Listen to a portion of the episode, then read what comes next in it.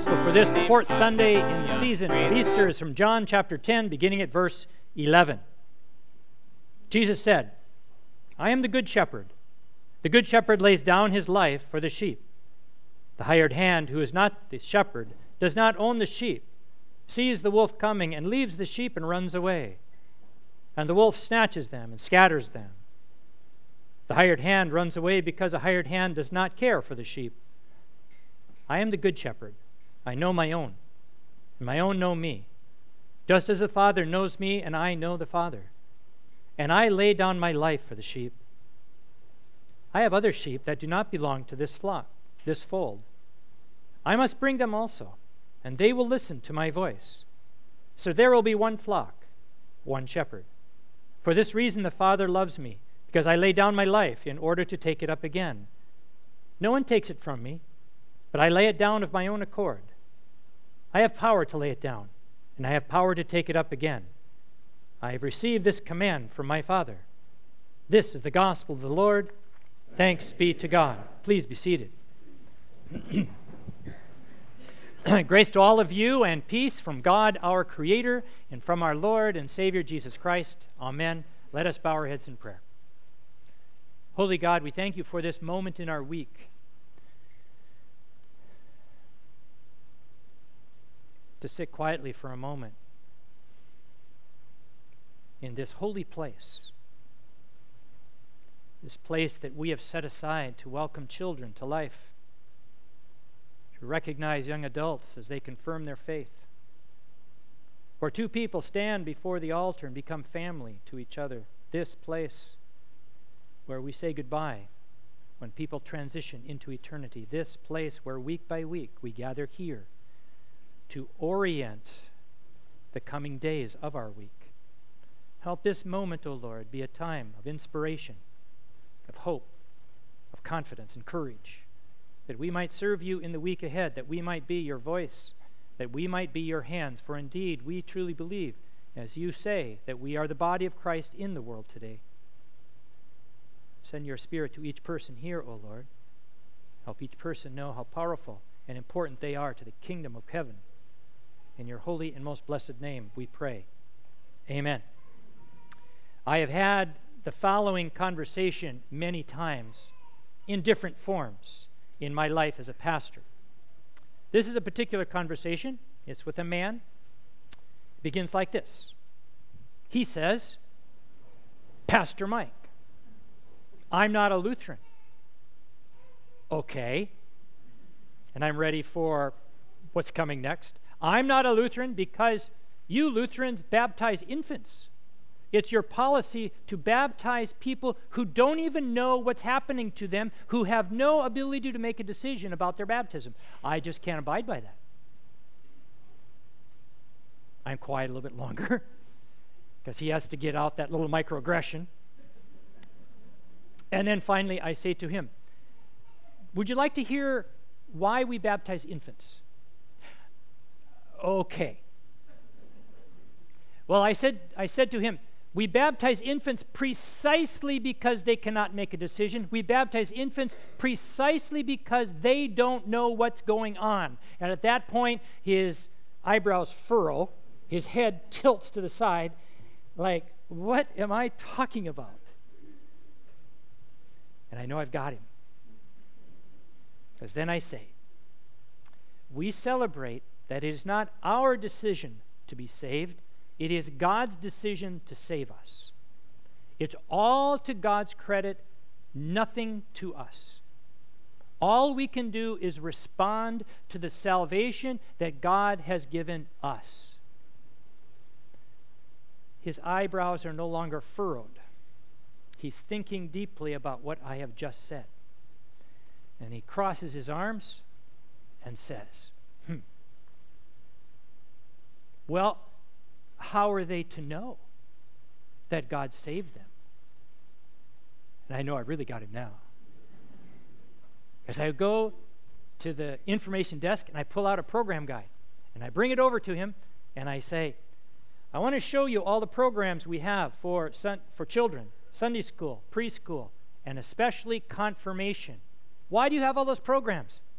I say to him, it's because at baptism, when God claims this child as his own, we promise, as parents and as sponsors and as an entire congregation, to tell the children what God has done for them, to teach them what salvation is about, that God has claimed them and that they have the ability to respond to it.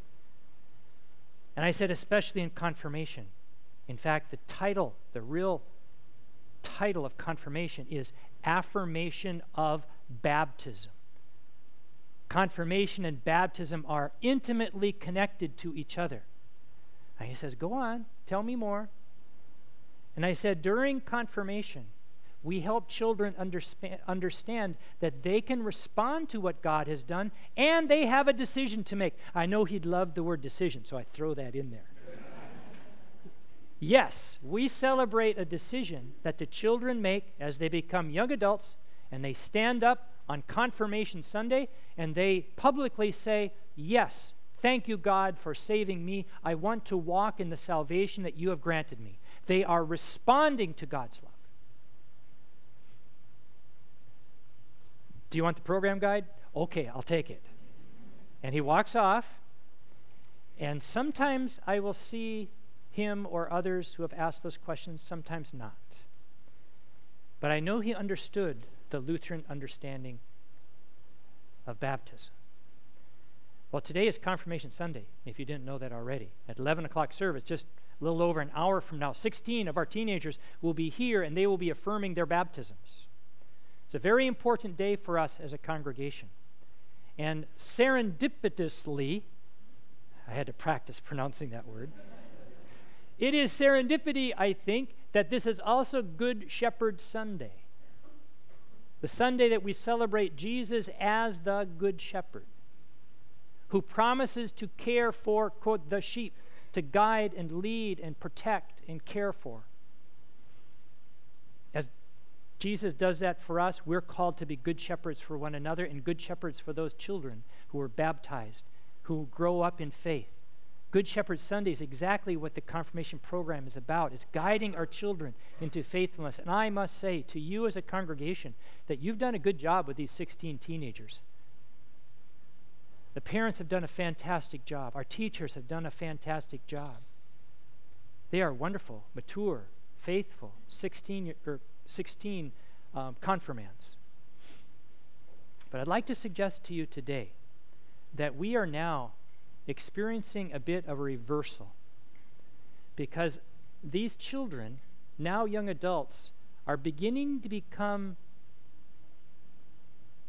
shepherds back toward us.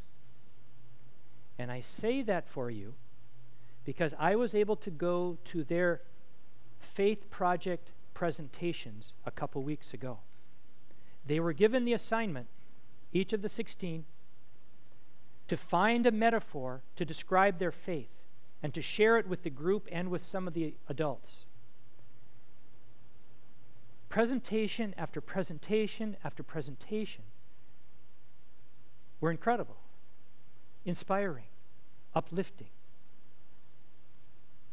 I felt not like a pastor, but like they were the pastors.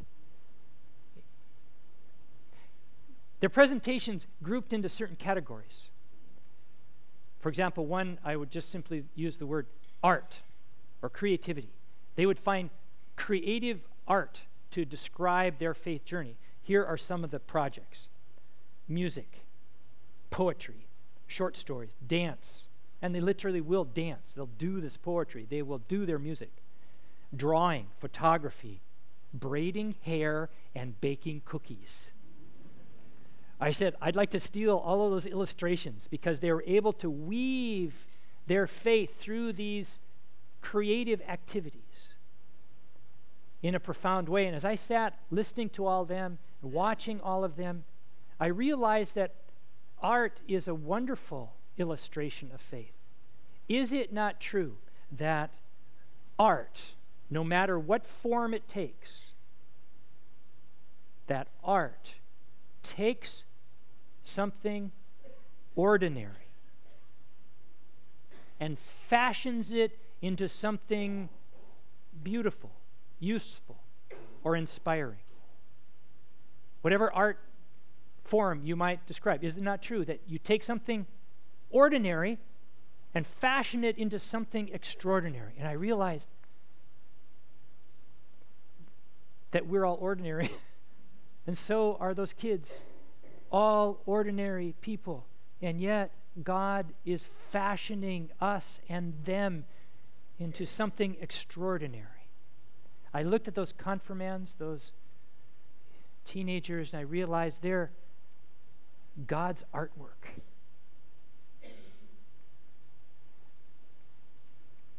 Some of the other kids had a totally different category to describe their faith. One word sports. Our young people today play a lot of sports. And so many of them found illustrations of their faith in sport. They would say that my sport requires me to practice, to have discipline. And that's what faith is like. In faith, it requires some discipline, some practice. When we practice our sports, we become more competent at our sport. When we practice faith, we become more competent in our faith. So, I asked, what are the things we practice? And this is what they said. Well, worship is a practice study, prayer, service. And developing one's character is the practice of faith. I realized that reversal was happening, and they were becoming the good shepherd back toward me. One young man said, You know, on my sports team, we all have to work together. We have to cooperate. We have to support each other. We all have a common goal. And he said, That's what faith is like. You don't go into faith solo, you go with a group of people. You work together, you support each other, and you have a common goal. And I realized, oh my goodness, that's an insight I don't think I've had that I was getting from these young people. The reversal was continuing. And then there was the girl who stood up toward the end. She was wearing a dress. She said, I made this dress, and it's an illustration of my faith. It was a lovely dress. And then she proceeded to say, This is the first dress that I've made. And then she showed us all the mistakes in the dress. The collar was off, the hem was wrong, the sleeves were different length. She pointed them out and then said, This dress is like faith. We make our mistakes, we have our flaws, yet God adores us anyway. And I go. I mean, they've got, they're getting it. They're getting it.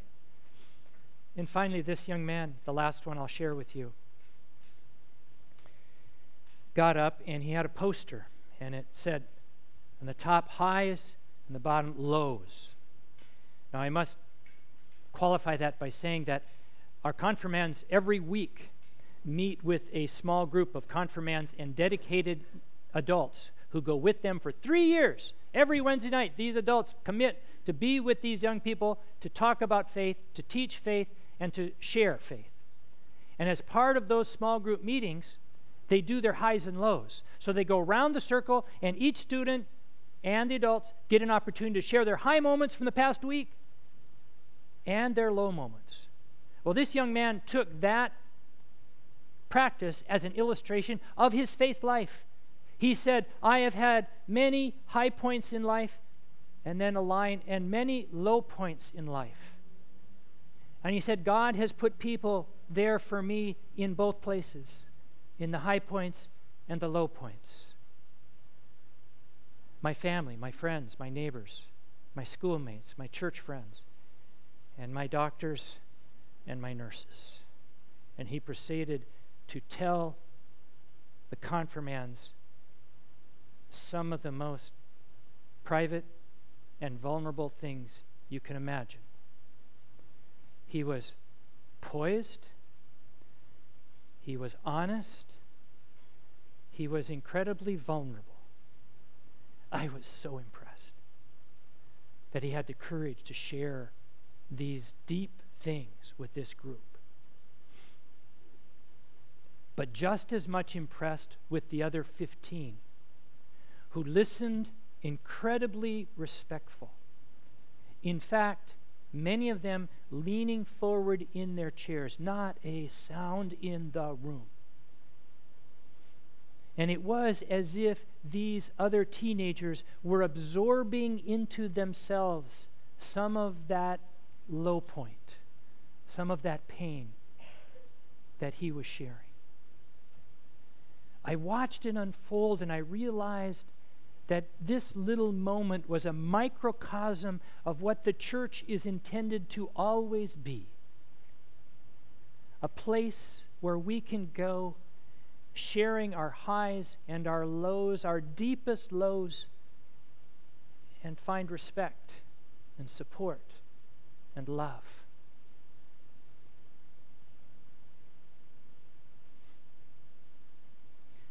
See, these confirmands have absorbed our theology as a congregation. We don't so much force them to memorize things anymore.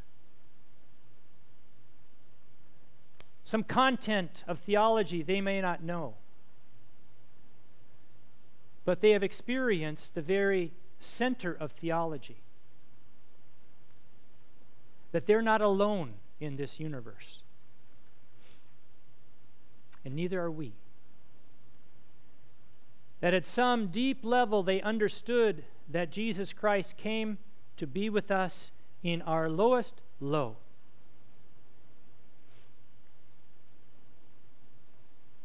And that's the grave. That ultimate darkness. That's what Good Friday is about. It's God coming to us in our lowest low. So that we can be with Him in our highest high. Easter. These kids all get it. I hope we do too. For they have become our good shepherds. And I share these lessons with you today, coming from 14 year olds. Amen. Let us pray. Great and glorious God, we thank you for your spirit at work in this congregation. We give you thanks for all those who have been good shepherds for our teenagers. And we thank you that they now are becoming good shepherds back to us. In your holy and most blessed name we pray.